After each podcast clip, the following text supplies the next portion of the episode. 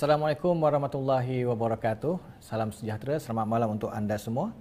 Anda bersama saya Ayub Muhammad dalam segmen Minda Alwi yang disiarkan secara langsung dari studio Planet Mahir di Damansara Perdana, Petaling Jaya.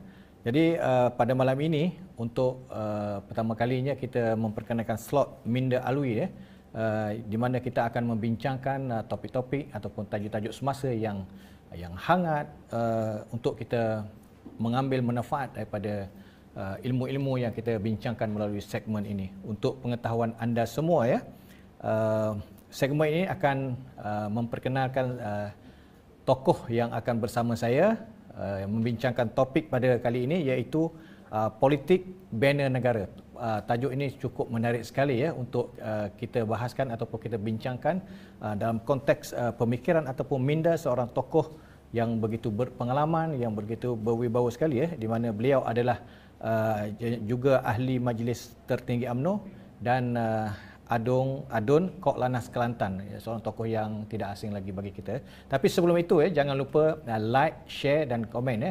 Uh, anda boleh mengemukakan uh, soalan-soalan di ruangan komen untuk Uh, nanti kita uh, bincangkan ya. Okey, sel selamat datang ke studio Datuk. Ya, berhormat Datuk. Terima kasih. Apa khabar? Alhamdulillah baik, alhamdulillah. Belum puasa. Balik dari Mekah tu ah? Alhamdulillah baru balik uh, empat lima hari. Alhamdulillah ya. Jadi berkat Mekah tu masih ada lagi ni. Okey Datuk, saya sejujurnya saya mengikuti sebenarnya Datuk uh, Ya Berhormat uh, punya ucapan-ucapan, kenyataan-kenyataan, dan saya merumuskan bahawa Ya Berhormat Datuk sangat syarat idea-idea yang akan kita bincangkan. Jadi slot ini sebenarnya saudara sangat penting ya untuk uh, kita berikan perhatian kerana banyak idea-idea, pandangan-pandangan, pendapat-pendapat yang akan dikongsikan. Politik bina negara, satu topik yang sangat ya. dalam maksud dan pengertiannya tu. Eh. Apa itu politik bina negara tu? Dah, kalau kita tengok politik, banyak orang akan interpret politik itu sebagai the art of possibilities. Boleh buat apa saja. Pada saya, kita berkecimpung dalam politik ini ialah kerana kita nak bina negara kita. Hmm. Asas penubuhan mula-mula politik dalam negara kita dulu bermula selepas Perang Dunia Kedua dan tahun seribu sembilan ratus empat puluh enam. Parti yang pertama ditubuhkan, first political party yang ada dalam negara kita yang terbesar adalah tahun empat puluh enam U M N O. Untuk apa? Hmm. Untuk bina negara, untuk kita ada negara sendiri. Malah di seluruh dunia pun semua parti-parti besar, sama ada parti Komunis Cina, parti Komentang, hmm. parti L D P Jepun, parti yang dibawa oleh Nehru di India, hmm. uh, Republican di Amerika, semuanya adalah untuk membina negara mereka. So, sebab itu politik bina negara ini harus senantiasa berada di minda setiap orang ahli politik. You nak berkecimpung politik untuk apa? Untuk bina negara you, untuk bina negara kita, untuk jadikan negara kita lebih baik daripada negara sebelumnya. That's what politics is all about. Dalam proses itulah maka parti-parti yang ditubuhkan itu ada dasar-dasar dia, ada uh, cara dia, ada kaedah dia, ada perlembagaan dia. Semuanya untuk memberi tawaran terbaik kepada rakyat bagi membina negara itu. Hmm. That is pokok asasnya.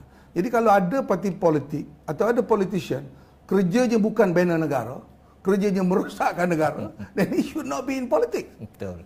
That, that, that, that is the, the ultimate. Bina negara untuk negara yang lebih baik. Negara itu adalah negerinya, tanah airnya, rakyatnya. That's it. Full stop. Okey Datuk, uh, mengapa politik tidak hal-hal yang lain untuk bina negara? Mengapa pentingnya uh, politik bina negara itu? It has to start with politics. Hmm. Because benda-benda lain tu adalah sebahagian daripada political struggle. Hmm. Ekonominya, pendidikannya, sosialnya, semuanya bound to political leaders. Hmm. You know, political commitment. Tak ada political leaders kalau hanya ada program ekonomi tanpa sokongan daripada kekuatan politik, program ekonomi itu fail. Contoh, kita buat dasar ekonomi baru untuk negara kita. Hmm. Dasar tu cukup bagus. Tapi kalau tak ada political commitment, we fail.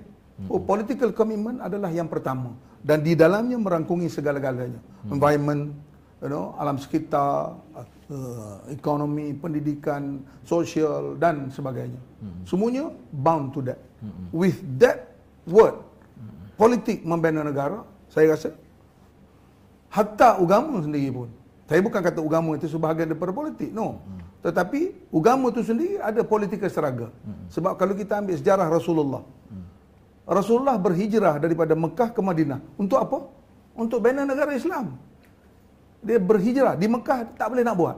So dia pindah ke sebuah bandar kecil, Madinah. Akhirnya Madinah menjadi ibu sebuah negara Islam yang akhirnya jadi daulah Islamia. So permulaan sebuah perjuangan itu ialah membina negara itu sendiri. Jadi membina negara itu juga adalah politik, ya? Sebahagiannya adalah, maknanya kalau kita terlibat, sebab saya orang politik, hmm, terlibat dalam politik, maka kena bina negara. Kalau politik tak nak bina negara, benda-benda lain pun penting, profesionalisme, belajar, ilmu, hmm, penting. Hmm. Tetapi pokoknya di situ. Hmm. Hari ini tajuknya, bercakap dengan orang politik, politik mesti bina negara. Okey, Datuk, politik bina negara, peranan politik dan orang politik itu. Yes. Jadi, kalau kita lihat hari ini, pada pendapat ataupun uh, pandangan Datuk, apakah politik ini telah bermain, memainkan peranannya dengan sebaik mungkin dalam merealisasikan apa yang Datuk sebut? Ya, ini, saya tengok isu terbesar negara kita mutakhir ini. Dalam tempoh sepenggal ini kita bertukar tiga Perdana Menteri. That is political issue. Hmm. Tak pernah berlaku dalam sejarah, hmm, di mana dalam satu term, tak sampai lima tahun, pertukaran Perdana Menteri sampai tiga kali. This is a political problem. Hmm. So kita kena cari stability. Dan negara kita yang dulunya progresnya sudah begini, now regress. Sebab apa? Sebab pertukarannya terlalu kerap. Sebab itulah baru-baru ini bila UMNO dan Barisan Nasional buat keputusan bahawasanya isu ini selesai. Baru-baru ini isu parti dominan dalam negara ini sekarang ini yang memerintah negara adalah UMNO dan Barisan Nasional, didokong oleh rakan-rakan daripada parti lain, buat keputusan Perdana Menteri adalah Perdana Menteri akan datang, oh calon Perdana Menteri adalah Datuk Seri Ismail Sabri. You know? Maknanya isu ini dengan sendirinya menutup uh, gembar-gembor yang mengatakan telah ada perpecahan. Dalam UMNO sendiri ada perpecahan, dalam B N ada perpecahan, ada pemikiran P W T C, ada pemikiran Peterajaya. Tetapi dengan keputusan itu, semua ruang perpecahan itu telah ditutup dan menjadi satu. Artinya we ambil, we are ready to move forward. So isu ni dah tak boleh timbul lagi. Isu soal siapa Perdana Menteri, soal orang lain nak pilih siapa, itu soal lain. Soalnya yang pegang negara, yang akan menentukan bila tarikh pilihan raya ni adalah orang yang sama dengan orang yang akan datang. Itu harapan kitanya, isu ini kembali saturated, selesai, and we we move on. Itu itu yang saya saya fikirkan lebih penting. Jadi Datuk sebut tadi, uh, tidak pernah berlaku dalam sejarah satu penggal ini beberapa P M bertukar-tukar, eh? Ya, dalam dalam satu penggal tiga kali, tiga tukar P M. Jadi ini adalah ketidaktentuan politik yang akan menyumbang kepada politik bina negara. negara. Betul. Ya. Apabila berlaku hmm. seperti ini, hmm. maka dia jadi kecamuk. Orang ni polisi macam ni, orang hmm. ni polisi macam ni. Sedangkan yang penting kita adalah apabila dah terpilih jadi kerajaan, jadi sebuah negara, jadi pemerintah, yang lebih penting bukan politik dah. Hmm. Yang lebih penting ialah membina negara itu. Hmm. Sebab tu saya kata politik membina negara. Hmm. Bina negara bagaimana yang menyelesaikan masalah sekarang ini. Hmm. Harga barang yang terlalu tinggi. You know, inflasi yang tidak terkawal. Uh, masalah penyakit yang masih belum selesai. Masalah alam sekitar. You know, dengan banjirnya, dengan kepanasannya, dengan pelbagai isu besar yang perlu diselesaikan oleh pemimpin-pemimpin negara. Hmm. That's why, sebab itulah apa yang dibuat oleh kerajaan sekarang, mengadakan perundingan untuk kali pertama dalam sejarah kita berjaya duduk dalam semeja bersama menuju ke hadapan, iaitu menyelesaikan masalah negara dulu. Masalah negara mesti kita selesaikan. Tapi masalah negara yang pertama ialah ketidakstabilan politik. Now alhamdulillah a little stabil, better than before. And now we move forward. Ah. Jadi uh, kalau kita tidak stabil, jadi memberi kesan, ya, kepada politik bina negara itu, eh. Jadi ada satu istilah tadi Datuk sebut tadi, politik menyelesaikan masalah rakyat. Yep. Jadi boleh Datuk huraikan? Contohnya bila hmm. dah ada kerajaan, Apa masalah rakyat yang utama hmm. dan negara kita? Hmm. Masalah sekarang, kita baru saja keluar daripada pandemik, nak pergi kepada endemik. Daripada penyakit, dua tahun hmm. uh, kerja tak boleh buat, dua tahun kerja kat rumah, dua tahun tak boleh berhari raya, dua tahun hmm. tak boleh berhimpun. Hmm. Now baru kita buka. Seolah-olah selama ni kita ikat kilah kita tu kuat, sekarang kita buka. Hmm. So isunya pendapatan rakyat, hmm. isunya kehidupan hmm. uh, keluarga, isunya persekolahan, isunya ekonomi, isunya masalah malapetaka yang tidak terselesai. Hmm. Uh, so isu-isu ini mesti mesti diselesaikan dahulu. Hmm. Dan nak menyelesaikan ini mesti duduk bersama. Hmm. Sebab itu saya bersyukur banyak uh, Perdana Menteri yang ada telah untuk pertama kalinya berjaya menyatukan pemikiran pembangkang hmm. atau parti-parti politik yang ada dalam negara ini duduk semeja. Hmm. Uh, dalam Islam pun kita ambil sikap Uh, bersetuju atas perkara-perkara yang kita boleh bersetuju. Perkara yang tak boleh bersetuju, kita runding. Ha, kena bersetuju dulu, barulah kita boleh move forward. Sebab terlalu banyak dah kerosakan yang yang yang berlaku. Datuk, politik yang yang yang berjaya itu antaranya kerana kestabilan itu, eh. Jadi kalau kita tengok U M N O dalam beberapa pilihan raya kecil, pilihan raya negeri ataupun pilihan raya P R K sebelum ini telah menawarkan kestabilan. Jadi kita melihat sokongan rakyat telah ber, beralih arah kembali kepada U M N O kerana tawaran kestabilan. Jadi bagaimana Datuk melihat ni? Ya, semua parti mesti merujuk kepada kestabilan dan kemakmuran. Hmm. Negara yang makmur, yang orang duk sebut kalau orang kok agama baldatun tayyibatun wa rabbun ghafur, negeri yang makmur and blessed by God. Hmm. Itu yang utama. Hmm. So tanpa kestabilan ini uh, program tidak mungkin dapat berjalan. Hmm. Rancangan tidak mungkin dapat berjalan. Hmm. Semua tergencat. Pelabur tak datang, orang nak berniaga tak boleh jadi sebab ketidaktentuan. Hmm. Uh, negara yang stabil, tengok Singapura, Indonesia sekarang. Hmm. Sebab dia dia orang tengok Indonesia stabil, Singapura stabil, negara-negara yang stabil, Vietnam stabil. Hmm. Kesitulah mereka pergi untuk melabur, untuk berniaga, untuk macam-macam perkara yang lain lagi. Hmm. Untuk hatta untuk melancong pun. Hmm. Orang tak pergi melancong ke sebuah negara yang tidak stabil. Yeah. Ha, dan hmm. pelancongan adalah sumber kepada negara. Hmm. Ha, jadi pada saya, kita hentikan kerosakan-kerosakan yang telah berlaku. Hmm. Banyak kerosakan telah berlaku akibat pergaduhan sama kita. Hmm. You know? Hentikan dulu. Hmm. Dan Perdana Menteri berjaya menghentikan. Put a stop to that. Hmm. Now we must move on. Tapi ada orang uh, masih lagi ada keinginan nak nak nak bertempur. Uh, pada saya, that should not be the number one hmm. priority lah. Hmm. Uh. Yang penting adalah kestabilan terlebih dahulu, ya. Kestabilan. Datuk, ketidakstabilan politik ini telah berlaku hampir empat tahun. Lebih kurang lah, ya. Ya. Jadi bagaimana Datuk melihat itu? Apakah sekarang waktunya untuk kita menamatkan ketidaktentuan itu? Itulah, ada setengah pendapat mengatakan nak tamatkan kestabilan ini kena pergi kepada pilihan raya. Hmm. Soal pilihan raya ni very simple. Dalam negara kita, pilihan raya mesti berlaku every five years. Hmm. Setiap lima tahun mesti ada pilihan raya. Hmm. Sekarang dah masuk tahun keempat. Artinya, suasana tu sudah suasana pilihan raya. Hmm. Uh, cuma yang peliknya pada saya, uh, banyak parti-parti, hmm. kecuali Barisan Nasional, hmm. uh, tak mahu pilihan raya. Uh, pilihan raya ni mahu tak mahu kena buat. Hmm. Uh, itu pasti. Soalnya bila dan kuasa bila ini sebenarnya dalam negara juga menetapkan is the prerogative of the Prime Minister.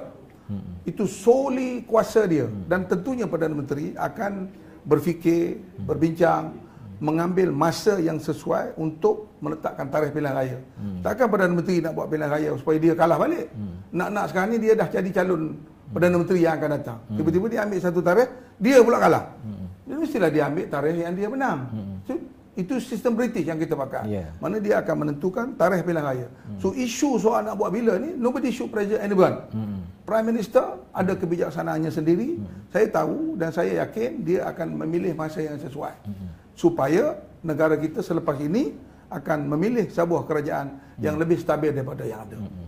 Itu tapi, kuasa rakyat. Hmm. Tapi senario ni, Datuk, ramai yang bercakap, uh, orang kata, kalau Perdana Menteri nak berubah Parlimen, kena minta pandangan daripada parti ini, parti ini yang tidak sehaluan dengan U M N O. Jadi macam mana tu?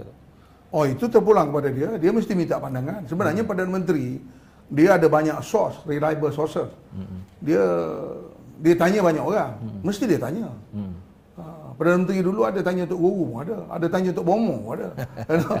Right day. Yeah. Macam kita nak buat sesuatu yang besar. Mm-hmm. Mestilah istikharahnya. Kalau dalam Islam, mesti istikharah. Mm-hmm. Mesti bincang. Kalau maklumat terperinci daripada mm-hmm. uh, bahagian intelijen. Betul. Uh, banyak maklumat. Berbelas-belas agensi yang kerjanya masa yang bila untuk buat bila. Mm-hmm. So itu Perdana Menteri aja ada that that uh, element. Mm-hmm. Orang lain tak ada. Yeah. Orang lain tu cakap mengikut persepsi dia aja. Mm-hmm.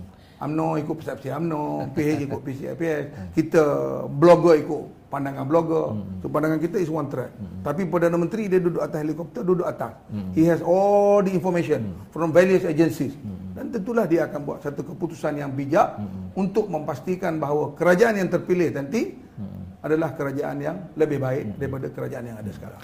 Apa pun persepsi ataupun penilaian orang terhadap politik itu akhirnya kembali kepada kebijaksanaan Perdana Menteri, Perdana Menteri. Untuk membubarkan parlimen bila, pilihan raya bila diadakan. There was no question about it dan hmm. nobody should not push him. Hmm. Saya tahu dia tengok hmm. hari-hari adalah, saya pernah kerja dengan Perdana Menteri. Yeah. Hari-hari ada laporan. Hmm. Laporan polis, laporan tentera, laporan daripada jabatan-jabatan, hmm. jabatan daripada intelijen, M I five hmm. duduk. Oh, ia begini, begini, begini. Hmm. Of, laporan itu kita tak share pun dengan orang. Kita baca hmm. untuk kita digest dan buat satu keputusan. Sebab mengadakan pilihan raya adalah satu perkara yang sangat besar. hmm. Sebab kita minta rakyat pilih. hmm. Dan kita pun kena tahu rakyat bersedia ke tidak. hmm. Adakah rakyat bersedia? hmm. Adakah parti bersedia? hmm. You know? Yang penting sekali, Perdana Menteri itu bersedia atau tidak. Jadi ya, dalam masyarakat kita, Datuk, ada satu kelompok eh yang mempertikaikan, kenapa nak pilihan raya sekarang? Tak ada kerja lain ke orang politik ni nak pilihan raya, pilihan raya? Kenapa sekarang dah dekat dah ni, lima tahun ni? Tak, sebenarnya isu pilihan raya ni tak timbul. Dia dia dia timbul, bukan tak timbul, dia timbul ni kerana hmm. negara kita ni setiap lima tahun mesti ada pilihan raya. Hmm. Dan ini adalah tahun keempat. Hmm. Dia tak boleh pergi lebih pada lima tahun. Hmm. Tak boleh. Hmm. Itu perlembagaan negara kita. Jadi memang sekarang ni, sekarang bincang soal pilihan raya. Hmm. Jadi persiapan-persiapan kena buat. Bila, wallahualam, tak ada siapa tahu. Tapi Datuk, satu senario yang yang pelik juga berlaku dalam apa uh, politik kita. Kita melihat, uh, saya rasa mungkin ini pertama kali ya, mungkin parti-parti pembangkang tidak bersetuju diadakan pilihan raya. Macam mana Datuk melihat itulah senario ini? Selama ini, sepanjang saya berkecimpung dalam politik lebih dua puluh lima tahun, parti pembangkang ni biasanya hari ni habis pilihan raya, hmm. esok dia dah start berkempen nak pilihan raya pula dah. Daripada dulu pun. Mm-hmm. Every day. Mm. Sepatutnya, sepatutnya kalau tajuk tadi politik membina negara, mm. habis pilihan raya, mm. terpilih saja kerajaan. Kerajaan itu adalah kerajaan rakyat. Macam saya, wakil rakyat. Saya tidak lagi wakil rakyat UMNO sahaja. Saya adalah wakil rakyat Kok Lanas. Mm. You know, ahli parlimen BERA, Perdana Menteri sekarang adalah wakil rakyat BERA mm. yang menjaga kebajikan seluruh BERA. Tak kira parti apa. Mm. That should be the way. Kerajaan juga begitu. Kerajaan yang ada adalah kerajaan yang menjaga semua rakyat, bukan jaga orang parti dia. Hmm. This is where the problem is. Apabila P H memerintah dulu, hmm. dia hanya jaga orang dia dan victimize dia ada parti. Hmm. That should not be the way. Hmm. Bila masa kita kembali berpolitik, hmm. bernak pilihan, bila masanya tiba, hmm. now is the time lah. Hmm. empat tahun lebih. Hmm. Sebab itu kita buat undang-undang. Selepas tiga tahun, hmm. kalau ada kematian, tidak ada lagi pilihan raya kecil. Pilihan raya kecil. Kenapa? Hmm. Nak stop politicking. Hmm. Tapi dulu pembangkang yang nak. Tiba-tiba sekarang ni baru pembangkang. Saya ingat pembangkang baru sedar lah. Hmm. Bahawasanya politik ni tidak segala-galanya. Hmm. Tidak pilihan raya sahaja. Hmm. Politik is about stability. Hmm. The moment rakyat rasa negara ini stable, negara dan kerajaan stable, rakyat akan pilih lah. Hmm. Serahlah kepada rakyat. Hmm. Kuasa rakyat tu penting. Hmm. Okey Tok. Uh, kita bercakap dalam uh, konteks pilihan raya. P R U yang ke lima belas katanya eh, ada negeri-negeri yang tidak mahu membubarkan don don negeri-negeri berkenaan. Bagaimana Datuk melihat uh, perkara ini? Apakah ia sesuatu yang sihat dalam uh, politik atau demokrasi? Pada saya, inilah kali pertama dalam negara kita pembubaran don tu berbeza dengan hmm. uh, pusat. Kecuali hmm. Sabah, Sarawak dulu hmm. uh, sebab pertukaran kerajaan. Sebenarnya tak bagus. Hmm. Tak bagus uh, pilihan raya negeri, pilihan raya pusat, pilihan negeri. Pilihan raya should not be a testing ground. Sepatutnya pilihan raya ni once and for all. Buat keputusan. Lima tahun kita buat lagi. UMNO pun nak pindah perlembagaan lepas pada ni. Pemilihan pun selepas every five years. Hmm. Maksudnya begitu. Hmm. Uh, biarlah. Balik kepada tadilah, nak cari stability. Hmm. Uh, kalau kita buat pilihan raya, lepas tu pilihan raya, orang punya, orang Kelantan kata cemuh. Cemuh. Betul. Uh, fed up. Hmm. You know, and cost kepada kerajaan adalah tinggi. Uh, nak-nak dalam musim keadaan sekarang. Hmm. So, uh, saya ingat kita tinggalkan isu pilihan raya tu. Hmm. Yang penting ialah, pilihan raya tu untuk apa? Hmm. Pilihan raya tu untuk bina negara. Balik kepada bina negara. Hmm. Tujuan buat pilihan raya tu untuk hmm. membina negara. Hmm. Bukan untuk bagi kuasa kepada si pulan, bin si pulan, bin si pulan. Hmm. No. Hmm. Atau si parti ini atau parti ini. Yang hmm. penting ialah negara yang nak dibina oleh parti yang nak menang itu apa? Hmm. Itu yang patut ada dalam hati ahli-ahli politik. Hmm. Eh, saya nak jadi wakil rakyat kenapa? Kerana hmm. nak bina kawasan kita. Hmm. So, you must prove lah semasa you jadi wakil rakyat kawasan itu, hmm. tu adakah kawasan you membangun? Hmm. That, that should be the idea. Kalau you jadi menteri besar, negeri you jadi negeri apa? Hmm. Kalau negeri kita masih di tahap lama, selepas berpuluh tahun, hmm. negeri kita masih ada masalah uh, environment, masalah uh, infra, masalah, then there's something wrong with us. Betul. Ha, sedangkan negara kita ada sumber kekayaan. Hmm. Negeri yang kita perintah, tak maju-maju. Hmm. Negeri yang kita perintah masih di takat lama. Hmm. Negara yang kita perintah, instead of progressing, kita regressing. Hmm. Something wrong with leadership. No, hmm. that should not be the way. Ha. Hmm. Sebab itu pada saya, sayalah saya berpendapat, uh, banyak kerosakan yang berlaku. Banyak kerosakan yang berlaku dalam negara kita sekarang ini adalah hasil daripada tangan-tangan kita sendiri. Hmm. Banyak sangat kerosakan. Too much. Hmm. You know? Dalam Quran ada sebut, uh, dalam surah Ar-Rum ayat empat puluh satu, zaharal fasad bil barri wal bahr wa ma kasabat aydin nas liyuziqahum ba'd allazi amilu la'allahum yarji'un. You know, uh, dalam bahasa Inggeris disebut corruption, tapi dalam bahasa Melayu disebut kerosakan yang berlaku di darat dan di laut ini adalah akibat daripada tangan-tangan manusia. Mm-hmm. You know? Mm-hmm. Dan Allah buat begitu, tak? Dia nak nak nak test manusia mm-hmm. supaya kembali ke jalan yang benar. So our guidance should be Islam. Mm-hmm. Our guidance should be Allah, iaitu pegang amanah untuk memakmurkan dunia. Hmm. Okey Tok, makin menarik ni. Saya banyak lagi soalan-soalan yang uh, saya uh, akan kemukakan kepada Yang Berhormat Datuk Seri Haji Muhammad Alwi Cik Ahmad, eh, iaitu ahli majlis uh, tertinggi UMNO yang juga adun Kok Lanas, betul eh, di Kelantan. Jadi uh, kita telah mendengar uh, kupasan-kupasan, idea-idea yang dilontarkan Uh, melalui sesi bual bicara ini. Jadi banyak sekali ataupun mahal sekali idea-idea dan pandangan beliau mengenai uh, topik yang kita bincangkan, uh, iaitu politik bina negara. Jadi sebelum uh, saya teruskan dengan soalan-soalan yang lebih panas lagi kepada Yang Berhormat Datuk, kita rehat dulu, kita jumpa sebentar lagi. Anafora ialah perbandingan uh, berkaitan dengan perumpamaan. Yang panjang Maharaja Reza is basically uh, to ease you in doing your summary. Okay, kalau orang okay. Sebelum, uh, kalau nampak ulang lagi ya. Okay, salam nombor tujuh. Abu Bakar, kamu kena ingat, dia diberi gelaran penyelamat umat Islam. Ingat yang itu. Kepada umum, saya tak percaya di kitab dengan ajaran yang seperti ini. Jadi saya orang geria, geria ni orang. Jadi tidak umum. Dajjal. Dia ingin membisik membisik adalah sesuatu yang mempunyai isi dan memiliki ruang karbon dan karbon dioksida. Dua-dua sebutan ini kita akan samakan dia sebab dia berfungsi N yang sama.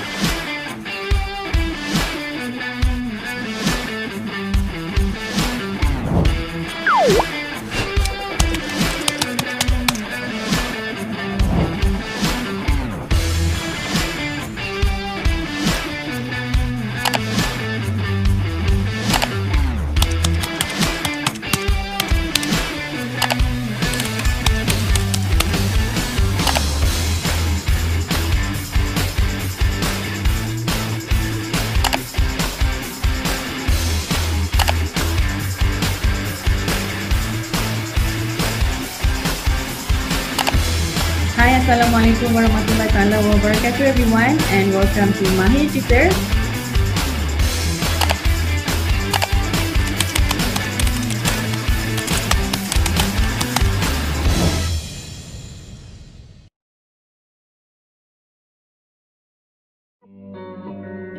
Dari mana datangnya bisnes? Bisnes sebenarnya datang dari kebolehan kita untuk menyelesaikan masalah. Untuk berfikir kembali bagaimana untuk menstrukturkan kembali bisnes mereka. Bisnes model yang lagi bagus dan lagi efektif, yang mana ia akan membina empire mereka secara berterusan. Background saya ialah sebagai seorang chartered accountant di Australia dan juga di bidang corporate finance dan di London H S B C, dan kemudian menjadi seorang usahawan selama lebih lima belas tahun. Bidang keusahawanan ini adalah bidang yang saya sangat sukai dan saya ingin berkongsi pengalaman saya bersama dengan anda. Saya ingin membantu anda untuk membawa anda ke tahap yang seterusnya dan saya ingin memberikan inspirasi kepada anda sebab saya pernah melaluinya juga. Apa yang anda akan perolehi daripada kursus ini ialah bagaimana untuk memulakan bisnes anda, apakah perkara-perkara utama dalam memulakan bisnes, dan kemudian bagaimana untuk membina empire bisnes anda. Apa yang perlu ada? Empire bisnes ini perlu pergi secara berterusan supaya satu hari nanti ia menjadi satu legasi bukan kepada diri saja tetapi kepada keluarga dan ekonomi negara. Jika anda adalah orang tersebut, anda patut bersama dengan saya dalam program ini. Ikuti kursus saya bagaimana memulakan dan membina satu empire bisnes yang berterusan. Saya Nazri Idrus atau Nash, C E O Precision Capital Berhad. Ikuti saya di Planet Mahir, Gedung Ilmu Online.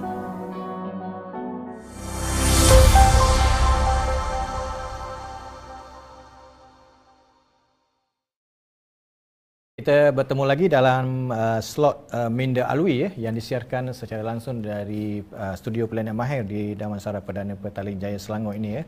Jadi pada uh, malam hari ini kita membincangkan topik uh, politik bina negara eh, dengan uh, isu-isu semasa yang akan dibahaskan ataupun diberbincang, diperbincangkan bersama saya pada malam ini, iaitu bersama Yang Berhormat Datuk Seri Haji Muhammad Alwi Cik Ahmad, eh, Ahli Majlis Tertinggi U M N O, Uh, yang juga Adun Kok Lanas, Kelantan, di mana slot Minda Alwi ini akan bersiaran eh, setiap minggu, di mana saya akan bersama Yang Berhormat Datuk Seri akan mengupas isu-isu yang uh, bersifat semasa lah, eh, pelbagai isu-isu, bukan politik saja ya. uh, dari segi apa masa depan negara, kenegaraan. So itu yang akan kita bincangkan dalam slot ini ya. Eh. Jadi jangan uh, lepaskan uh, peluang anda untuk menonton atau menyaksikan slot ini di platform uh, F B dan YouTube uh, Planet Mahir. Jadi pada malam ini, Datuk, kita telah membincangkan agak panas mengenai pilihan raya, mengenai apa nama ni uh, peranan orang-orang politik. Saya nak tanya Datuk, politik bina negara ni bagus, tetapi kadang-kadang perangai orang politik itu seperti apa terhalang untuk untuk untuk apa yang kita bincangkan. The word is tersasar. Tersasar. Tersasar. Memang. Hmm. Uh, dalam membina sebuah negara, kita banyak cabaran. Hmm. Cabaran datang dari berbagai sudut. Hmm. Yang penting sekali, pemimpin yang memegang teraju mesti memegang amanah bangsa, amanah negara, amanah ummah itu dengan penuh ketakwaan kepada Allah. Itu nombor satu sekali. Hmm. Kenapa Sayyidina Umar dia berjaya? Kenapa Sayyidina Abu Bakar dia berjaya? Kenapa Sayyidina Osman? Sampai zaman Sayyidina Osman dah ada ujian. Hmm. Ha, ha, jadi ujian ini kita kena tahan. Hmm. Ha, dalam menghadapi kita, negara kita sendiri, hmm. kita progress. Kita hmm. dikenal sebagai negara timur, the young tigers coming in. You know. hmm. Tetapi selepas dua ribu lapan belas, hmm. saya sebut perkataan tadi, kita progress, akhirnya kita regress, undur kembali. Hmm. Kenapa? Karena pertelingkahan dan perbalahan politik yang melampau. Hmm. Zaman Sayyidina Osman juga begitu. Kemudian zaman Sayyidina Ali, pertelingkahannya cukup besar. Hmm. Perpecahan antara para sahabat. Hmm. Antara sahabat-sahabat Nabi, penulis-penulis wahyu. Hmm. Sebab pertelingkahan soal leadership. Hmm. So, itu sejarah, fenomena sejarah. Jadi, kita kena belajar daripada sejarah ini. So, pertelingkahan yang terlalu tinggi dalam merebut kepimpinan adalah sebenarnya merugikan. Sepatutnya, we will have a healthy competition. Hmm. Pada saya, orang-orang veteran lama seperti saya ni, no, negara kita merdeka tahun lima puluh tujuh. Hmm. Pada saya, negara kita untuk next generation P R U lima belas mesti dipimpin oleh generasi pasca merdeka. Hmm. Banyak kali dah saya ulang. Hmm. Orang baru yang lahir selepas merdeka, generasi muda. Orang lama take a back seat, jadi wise man, hmm. jadi coach. jadi pemudah cara hmm. uh, untuk membantu pemimpin-pemimpin baru dan muda ke hadapan membina negara dengan taste mereka. Hmm. Sebab taste ni berbeza. Betul. Masalah juga berbeza daripada hmm. zaman ke zaman. Masalah tahun enam puluhan, tujuh puluhan, lapan puluhan, tahun dua ribu, zaman digital. Hmm. You know. So tapi kita masih dengan player lama. Player yang player politik dalam negara kita masih player lama. Tanpa menyebut nama lah, kita tahu. Uh, saya tak nak bulan puasa ni, uh, walaupun malam tak nak sebut nama. Tetapi player kita adalah player yang sama. Maka kalau idea baru sekalipun masih player sama. Hmm. Kalau main bola, you, you generation change is there. Hmm. You know. Hmm. Muhammad Salah, Salah tak dengar zaman zaman Zinedine Zidane dulu. Hmm. Salah ni tak ada. Hmm. Tapi sekarang Zinedine Zidane tak boleh nak main bola, jadi jadi coach. Begitu juga dengan politik dan pemerintah negara. Hmm. You look at negara-negara yang maju, New Zealand dengan new leadership, Canada dengan new leadership, uh, Britain dengan new leadership, uh, apa nama ni, Perancis new hmm. leadership. Hmm. You know, orang muda yang bertenaga, berpelajaran, dunianya berbeza. Hmm. So kita kena uh, percaya bahawa Uh, kita telah mendidik generasi kita ni dengan baik untuk mengambil alih pentadbiran negara. Hmm. That's how I believe lah. Hmm. Tapi Datuk, apa yang Datuk Seri sebutkan itu boleh saya katakan bahawa sudah ramai dan banyak orang tahu. Masalahnya sejauh mana penerimaan orang-orang lama dalam politik itu untuk menerima apa yang Datuk sebutkan tadi itu. Itulah yang saya pun susah. Masalahnya Uh, dalam dalam kehidupan ni, bila kita sebut kita dah lama, ramai hmm. penyokong. Bila kita sebut je kita nak berhenti, ada orang datang, eh boleh lagi, lima tahun lagi, tiga tahun lagi. Hmm. Kita kena ukur diri kita. Hmm. You know, hmm. uh, masa tidur kita dah bertambah, masa hmm. rehat kita dah. We should test ourselves lah. Kena hmm. jujur dengan diri sendiri. Hmm. Kena jujur. You tengok Singapura terbaru, Singapura. Hmm. Lee Hsien Loong tu kalau nak tengok masih hebat lagi. Hmm. Tapi dia telah menyediakan pelapisnya. You know, go through the process. Malaysia, UMNO dah, dah dah buat keputusan. Parti lain, you know, tak boleh lah begitu. Pada saya, kalau betul kita nak maju sungguh, kita nak jadi negara yang lebih baik, we should move on. Kita bercakap soal melahirkan pelapis itu, tapi kita tidak memberi peluang kepada mereka. Apa maknanya ya, melahirkan bukan pelapis? Bukan melahirkan saja. Pelapis itu dah lahir pun. Mm-hmm. Kita tak bagi peluang. Mm-hmm. Tetapi alhamdulillah dalam P R N Johor, P R N Melaka, baru-baru ini, kita mm-hmm. nampak. Kita nampak sudah ada perubahan. Uh, so kena bagi peluang lah. Dan hmm. saya yakin mereka boleh buat. Mereka mampu buat. Hmm. Saya penuh yakin they can do it. Hmm. Cuma dia tidak diberi peluang. Hmm. Dan peluang ini kadang-kadang tidak direbut juga. Hmm. They don't show yourself. Hmm. Dia kena buktikan diri mereka. Hmm. Uh, saya banyak kali dah sebut, mesti membuktikan keupayaan mereka hmm. supaya mereka mendapat confidence daripada rakyat. Hmm. Uh, rakyat kena tengok. Hmm. We have qualified people. Hmm. Belajar tinggi. Uh, pengalaman ada. Mm-hmm. It's a question of time je. Mm-hmm. Question of kesediaan kita membuka ruang. Mm-hmm. Selagi kita tak buat itu, mm-hmm. saya ingat kita akan berada di takut lama. Mm-hmm. Jadi mereka ini, golongan muda ni, mampu menjadi pemain politik yang boleh bina negara daripada daripada pada waktu They yang should, datang. Because masa mereka berbeza dengan masa kita. Mm-hmm. Cabaran saya, saya belajar tahun enam puluhan. Mm-hmm. Isu saya isu enam puluhan. Mm-hmm. Tiap kali bercakap pun cerita-cerita lama. Mm-hmm. Kita nak benda depan. Mm-hmm. Kita cerita kepada anak-anak kita, dulu papa naik basikal, you know, dulu papa dulu jalan kaki. But those were the days. Mm-hmm. Now, mana ada begitu lagi. Mm-hmm. Ha. Yeah. Orang naik basikal for tiada, bukan mm-hmm. pergi sekolah. Sekarang. Mm-hmm.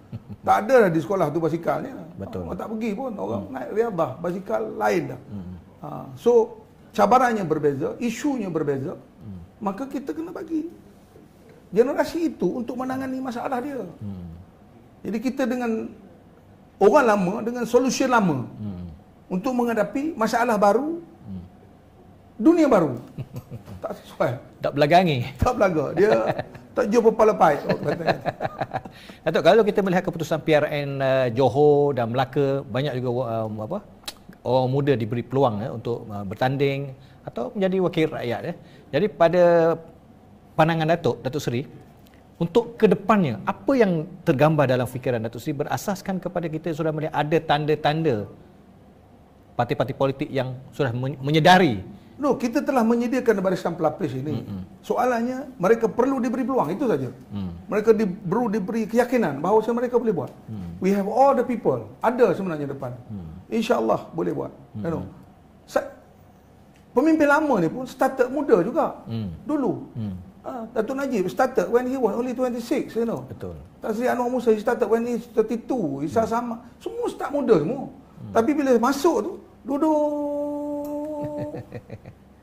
tak, kenapa jadi begitu? Hmm. Sepatutnya, you know, bila tangki air dah penuh, hmm. melimpah, hmm. masuklah tangki baru. Ini tak masuk-masuk air baru. Tak boleh. Jadi, rejuvenation, they call it rejuvenation. Jadi politik kita memerlukan pembaharuan itu, eh, Datuk Seri, eh? Memerlukan untuk rejuvenation, mm-hmm. rejuvenation of idea, rejuvenation mm-hmm. of people, rejuvenation mm-hmm. of uh, program. Mm-hmm. Sebab zaman itu saya sebut tadi banyak kali berbeza, mm-hmm. cabaran berbeza. Mm-hmm. Hmm. Jadi zaman berbeza, mesti cabar apa? Orangnya mesti orang berbeza. mesti berbeza. The game is different. Mm-hmm. Dulu orang main rugby passing backward. Mm-hmm. Sekarang. Hmm. Kalau you tengok the World Rugby sekarang, hmm. dia bukan passing, hmm. dia buat kick ke depan.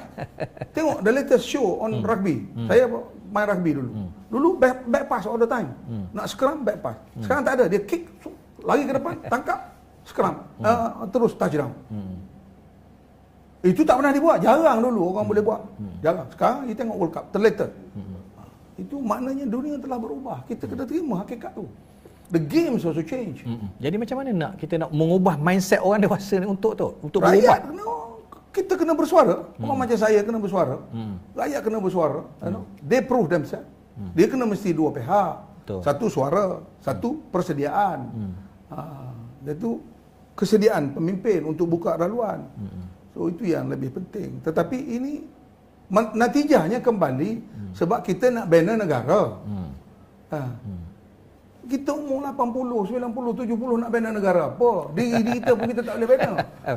Kita pun pakai pampers. Kata kita pun orang kena kemas. Nak bina negara, you mesti be able to do it yourself. You know? Ini, kita sendiri orang kena mengurus. Sebab kita dah uzur, pergi hospital dua kali seminggu, cek darah tiap-tiap minggu. Macam mana kita nak bina negara? Betul. Jadi apakah Datuk Seri uh, melihat generasi muda ya ni yang akan mengambil alih apa pemerintahan ni sudah bersedia tu? Saya rasa mereka bersedia. Mm. Soalnya kita tak bagi peluang. Tengok Menteri Besar Johor. Mm. Menteri Besar Johor tu. Mm. Tak ada masalah pun, boleh mm. jalan. Menteri Besar Melaka. Mm. Tahu? Boleh, tak bagi mm. je. Yeah. Bagi peluang. Mm. Trudeau, anak Trudeau tahu apa? Anak Peri Trudeau. Mm. Kuasa besar. Yeah. Obama, mm. kuasa besar. Tahu? Orang muda semua boleh. Macron, Switzerland, New Zealand. Boleh. Soalnya kita tak bagi, kita tak percaya. Kita ni, masalah kita ni, saya sebagai bapa lah, kita selalu tengok anak kita ni tak pernah besar-besar. Anak kita tu dah doktor pakar. Betul. Dah doktor pakar. Dulu kita jumpa doktor pakar ni, kita punya respect. Eh, doktor pakar dia ni. Tiba-tiba anak kita jadi doktor pakar, kita masih tak percaya kepada anak kita. Dia bagi ubat kita. Eh, sebab kita nampak dia kecil. Ini masalah manusia. Melihat anaknya tak besar-besar. Dari segi kasih sayang, okey lah. Tapi dari segi bawa kereta, dari segi mentadbir hidup, bagi peluang dia. Biar dia run the show. Let them run the show. We take a back seat. Ah, papa nak rehat. Papa bawa kereta.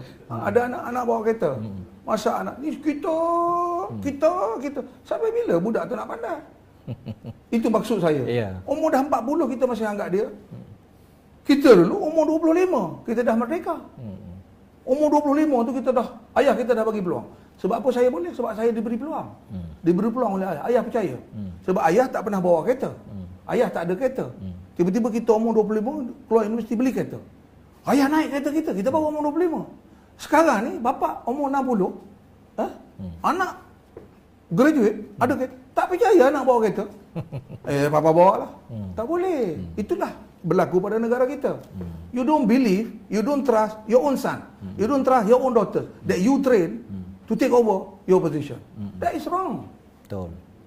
Itu langkah pertama yang kita kena buat. You know? Sorry to say lah. Hmm. With all due respect to all our previous leaders. You know? You train us. You know? You... Dia latih kita, dia ajar kita, dia bentuk kita. tapi tak nak bagi-bagi peluang tu kepada kita. Jadi kita duk running on the spot all the time. And they are making mistake apa mistake. No, bila dah lama, masalah. Benda tu berulang-ulang. Masalah negara kita ni, kesalahan itu berulang-ulang. Kesalahan corruption berulang-ulang. Dah lama kita berjuang. Kesalahan polisi dan dasar berulang-ulang.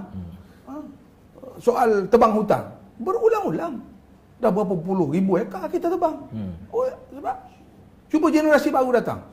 Nah, sepatutnya hutan itu, kalau tanya saya lah, hutan harus dipelihara kerana hutan itu sepatutnya sumber air kepada kita. Hmm. Tapi we keep cutting the trees. Hmm. Why? Hmm. You know? Yeah. Malapetaka yang datang, banjir. Setiap tahun banjir datang hmm. ke negeri kita. Hmm. Takkanlah tidak ada satu formula untuk menyelesaikan masalahnya. Hmm. Tapi banjir itu tak datang. Hmm. Benda yang sama. Hmm. Akhirnya bagi bantuan. So rutin tu berlaku. Sebab sebab pimpinan lama, cara lama. Hmm. Buat hamper, bagi hamper. Bagi duit lima ratus, lepas tu tahun depan macam tu juga. Hmm. Why can't we solve the problem once and for all? Hmm. Masalah air, contohnya kita di Kelantan. Hmm. Punca masalah, kita ada bekalan air yang mencukupi, yang Allah bagi dengan hujan. Hmm. Tapi tadahannya tiada. Hmm. Tadahan tu siapa yang buat? Manusia yang buat. Kenapa kita tak tadah? Hmm. Kenapa kita tak takung? Hmm. Kenapa kita tak salung? Hmm. Soalan-soalan itu balik kepada kita. Because kita running on the spot. Hmm. Itu maksud saya. Yeah. Itu yang maksud saya bina negara. Hmm. Tajuk ini cukup panjang. Hmm. Itu baru satu tajuk. Tajuk hmm. ekonomi lagi. Hmm. Sosial, pelajaran. Hmm. Soal pelajaran. Buku sekolah yang bawa tiga puluh kilo ni. Berapa puluh tahun dah kita bercakap budak bawa tiga puluh kilo. Hmm. Berapa puluh tahun. Tak selesai-selesai. Padahal sekarang sudah zaman digital. Hmm. Tak selesai juga lagi. Menteri Pelajaran dah berapa puluh. Daripada zaman Khairu Hari hmm. sehingga kepada Radhi Jidin. Hmm. Daripada tak ada P H D. Khairu Hari itu sekolah. Tak ada P H D. Sekarang kepada expert, pakar hmm. apa ekonomi hmm. daripada universiti luar negara. Masalah beg sekolah pun tak selesai. What? Ini saya kata, repeat, benda yang sama repeat. Orang yang sama, pendekatan yang sama, strategi yang sama. Strategi Sedangkan sama. senario berubah. Senario berubah. Betul. Dalam tu perumpamaan Datuk. Yang saya minat, yang saya minat tadi Datuk kata uh, apa kita menjadi seorang bapa yang tidak pernah melihat anaknya membesar. Ya. Kita tengok anak kita tu kecil, kecil. Saya sendiri perasan. Hmm. Bila kita duduk, kita, eh, dia dah besar. Hmm. Dia dah ada anak lima. Hmm. Maksudnya begitulah. Kita kena percaya dengan orang yang kita didik sendiri. Masalahnya ialah kita tidak mempunyai kepercayaan. That's right. We don't trust ourselves. So, Datuk, ini satu penyakit yang sangat bahaya. Sangat bahaya. Sebenarnya. Sangat bahaya.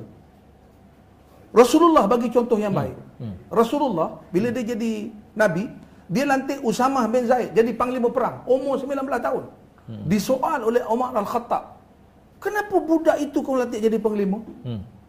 Tengok Rasulullah buat pembaharuan. Kenapa kita tak ikut? Hmm. Uswatun Hasanah. Contoh yang terbaik ialah Nabi. Dia bagi orang muda. Sayyidina Ali umur berapa? You tidur tempat saya. Umur berapa? sembilan tahun. Hmm. Dia percaya kepada Sayyidina Ali. Tidur tempat dia untuk dia keluar berhijrah. Ha? Dia nak dia baca. Waja'alna min baini aidihim saddan wa min khalfihim saddan. Fa'ushainahum fahum la yumsirun. Dia baca, dia keluar daripada rumah dia. Dia kepung oleh kaum Quraisy. Yang ganti dia, seorang budak muda bernama Sayyidina Ali. Duduk tak kata. Dia percaya kepada seorang anak muda. That is Nabi contoh. Kenapa kita tak percaya? No. Kita kata kita kuat Islam, tapi kita tidak pernah ambil sirah Nabi, sirah Rasul ini sebagai pedoman untuk kita berjaya dalam hidup. Ini soal ketulaan, Datuk Seri. Ya? Soal ketulaan. Ya? Jadi orang yang lama, orang yang sama masih berada di situ, bukan... Dalam banyak-banyak faktor, ada satu keadaan di mana mereka masih kekal di situ kerana ada orang yang menyokong dia di situ. Eh, dia masalah kita. Masalah kita, saya sebut tadi. Hmm. Bila kita dah jadi pemimpin lama, kita bina penyokong. Penyokong hmm. ni, hmm. Allahu Akbar. Kadang-kadang dia bukan jujur sangat dengan kita. Pun dia bagi tahu tu kerana ada sesuatu. Ah, boleh lagi. Hmm. Kita tanya boleh macam mana. Dulu hmm. kita boleh angkat barang empat puluh kilo. Hmm. Sekarang nak angkat sepuluh kilo pun tak boleh. Boleh apa? Hmm. Tanya diri sendiri. Dulu boleh angkat beg main-main je, tiga puluh kilo tak atas belakang. Sekarang, hmm. orang bagi lima kilo pun kita dah lenguh tangan. Dah kena pergi cari tukang urut. So, you should know yourself. Hmm. So, saya nak seru kepada pemimpin-pemimpin lama. Generasi saya lah. Hmm. Generasi, saya generasi, saya lahir lima puluh enam, maknanya pasca merdeka. Serahlah negara ini kepada generasi pasca merdeka hmm. untuk mereka memacu negara ini ke arah yang lebih baik. Hmm. That is the end clause of what I'm saying. Kena percaya. Muktamad itu. Muktamad. Tak boleh lari daripada hmm. itu. Hmm. Generation change must happen. Must happen.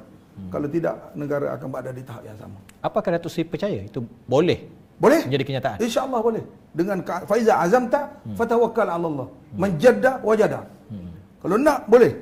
Hmm. Umur Azam kita insyaAllah berjaya. Provided guidance tu kena ada. Dan saya tengok Datuk Seri Ismail Sabri dan kawan-kawan yang sebaya dengannya hmm. atau sewaktu dengannya hmm. seperti kawan-kawan. Bukan lain tak sebut nama lah, nanti hmm. orang kata saya sokong orang tu, orang sokong orang tu. They are doing something good. Tak hmm. pernah boleh buat reconciliation seperti ini. Hmm. We are being reconciled by him. Hmm. Dia ada kualiti dia yang tersendiri. Hmm. Dia boleh bawa Anwar Ibrahim, Mak Sabu, Leng Guang Eng hmm. uh, duduk bersama untuk reconcile. Hmm. Let's macam treaty perjanjian Hudaybiyah lah. So, itu perjanjian Hudaybiyah dan Nabi kan. Nanti orang kata saya sama. Okay, sekarang let's sit down. Let's move forward. Itu sangat mahal. Sangat mahal. And dia come from ordinary people. Dia rakyat biasa. Yang memahami kemiskinan. Memahami kesusahan. Qualified as a lawyer. Lalu proses. Dan dia tahu bahawa pergaduhan tidak bawa kita ke mana. So, we stop this conflict. Stop this conflict. Let's sit down together. Hmm. Sampai masa kita nak pilihan raya, kita bertanding lah dengan hmm. cara. Ada-ada, menang-menang lah. Hmm. Dan menang buat tanggungjawab. Hmm. Pada saya itulah. Hmm. Itu senarionya untuk membina negara. Ya. Jadi setiap keputusan politik itu mempunyai arahnya adalah bina negara. Tok. Mesti Tok. Negara yang untung. Bukan hmm. kroni yang untung. Bukan hmm. family yang untung. Hmm. Bukan keluarga yang untung. Hmm. Yang untung adalah negara. Hmm. Any decision on this country. Any decision. Hmm. Projek ke apa saja hmm. yang untung adalah negara. Buat hospital siapa untung? Rakyat dapat. Hmm. Kesihatan rakyat dapat. Sekolah hmm. rakyat dapat. Hmm. Tok Seri, apakah karakter orang politik ataupun karakter politik yang kita katakan mampu bina negara? Politik bukan semua mampu bina negara. Jujur, hmm. ikhlas, hmm. takwa. Hmm. Takut pada Allah. Dia ada benda dia takut. Hmm. Orang politik yang tak takut dia, hmm. dia tak takut Tuhan. Hmm. Dia tak takut undang-undang. Dia tak takut peraturan. Hmm. Orang ni yang rosak ni. Hmm. Rasa undang-undang dia boleh buat suka hati dia. Hmm. You know? Peraturan dia boleh buat. Uh, judges dia boleh beli. Hmm. Polis dia boleh beli. You know? They think that they, when they are in power, they can do anything they want. Hmm. You know? Absolute power corrupts. You know? Hmm. Uh, tak boleh bagi absolute power. Hmm. Ataupun setengah orang bila ada kuasa, dia rasa dia boleh buat segala-gala. Peraturan dia boleh ban pun. Hmm. No. Ada benda tak boleh buat. Ada benda boleh buat. Hmm. Ada panduan. Panduannya ialah takwa, agama, Allah, Nabi, Rasul. Itu panduannya. Hmm. Kenapa nak pandu benda lain? Hmm. Pandu itu je lah. Mesti takut. Takut apa? Takut mati. No. I'm, I'm near the deathbed already. I'm sixty-five. No, enam puluh enam. Near the deathbed. Anytime. You know. Nampak aja sihat. Banyak orang mati masa sihat. Bukan mati masa sakit. Ha? Ada orang tak mati-mati. Tapi ada orang mati masa sihat. Sebab umur enam puluh lima tu umur umat Rasulullah. So kena takutlah mati. Sebab mati ni eh berapa ribu tahun nak duduk dalam kubur tu. I live sixty-five years. Saya tak tahu lagi saya akan duduk dalam kubur tu. Bukan lima tahun. Nabi Muhammad berada dalam azam alam barzah seribu empat ratus tahun dah. Yeah. Tak sampai-sampai lagi hari perbicaraan. hmm. Panjang perjalanannya. hmm. Panjang perjalanan hidup. hmm. So if you know that you are living in the world is only this short. You are living di alam barzah this long. Then you living di alam this... hmm. Mestilah ada rasa takut. Jadi tak buatlah benda salah. hmm. Peganglah amanah bangsa tu dengan betul. Simple. Very simple analogi. hmm. Very simple pegangan hidup. hmm. Yang harus ada kepada semua pemimpin. hmm. Semua pemimpin, terutama yang Islam. That's yeah. what the the Mak Saleh call it, the Western call it integrity. Mm. We must have this integrity. Mm. Itulah yang kita ada masalah. Dan rakyat pilihlah orang yang ada integriti begini. Betul. Terpegun saya sebenarnya tu dengan penjelasan ataupun apa yang Datuk lontarkan. Kita sebenarnya sudah hampir satu jam ni Datuk Seri. Sekejap aja kerana tak puas saya nak nak itu prinsip hidup gitu lah, prinsip hidup kena. Hmm, kerana kita memerlukan pembaharuan, kita memerlukan cara yang baru, beralih kepada kepimpinan yang baru, beri peluang kepada orang baru. Jadi untuk akhirnya slot kita malam ini Datuk Seri, apa kata-kata akhir untuk tajuk kita ataupun topik kita pada malam ini? Politik bina negara. Apa kata-kata Datuk? Kalau you duduk dalam politik, jadilah orang yang berguna, biar sejarah menulis kita sebagai orang yang berjasa. Itu dia. Itu dia para penonton ya. Kata-kata daripada uh, Yang Berhormat Datuk Seri Haji Muhammad Alwi Cik Ahmad, Ahli Majlis Tertinggi U M N O Malaysia yang, yang juga adun uh, Kok Lanas Kelantan. Eh. Saya pun uh, teruja ya eh, dengan uh, apa hujah-hujah dan idea-idea yang dilontarkan. Jadi uh, slot ataupun uh, live Minda Alwi ini bukannya kali ini, ada lagi untuk minggu-minggu yang akan datang. Jadi uh, sudah pasti pada minggu-minggu yang akan datang kita akan membincangkan lebih banyak lagi uh, topik-topik yang menarik yang akan uh, dikongsikan bersama anda semua oleh uh, Yang Berhormat Datuk Seri Haji Muhammad Alwi Cik Ahmad kepada kita semua ya. Jadi terima kasih kepada anda kerana sudi uh, menyaksikan ataupun menonton siaran langsung ini. Saya berharap uh, dengan uh, tempoh satu jam kita berbicara ini ya, akan memberikan sebesar-besar manfaat kepada kita semua. Uh, dalam apa juga uh, bidang yang kita uh, lalui uh, selama ini. Jadi terima kasih kepada Yang Berhormat Datuk Seri kerana sudi bersama saya pada malam ini. InsyaAllah minggu depan kita akan jumpa lagi dengan topik yang lain pula. Eh. InsyaAllah. Kita akan ba- bersahur. Kita akan bagi soalan yang panas lagi. Okay. Ini baru start engine. Jadi terima kasih kepada semua. InsyaAllah nanti kita akan ketemu lagi. Assalamualaikum warahmatullahi wabarakatuh. Waalaikumsalam warahmatullahi wabarakatuh.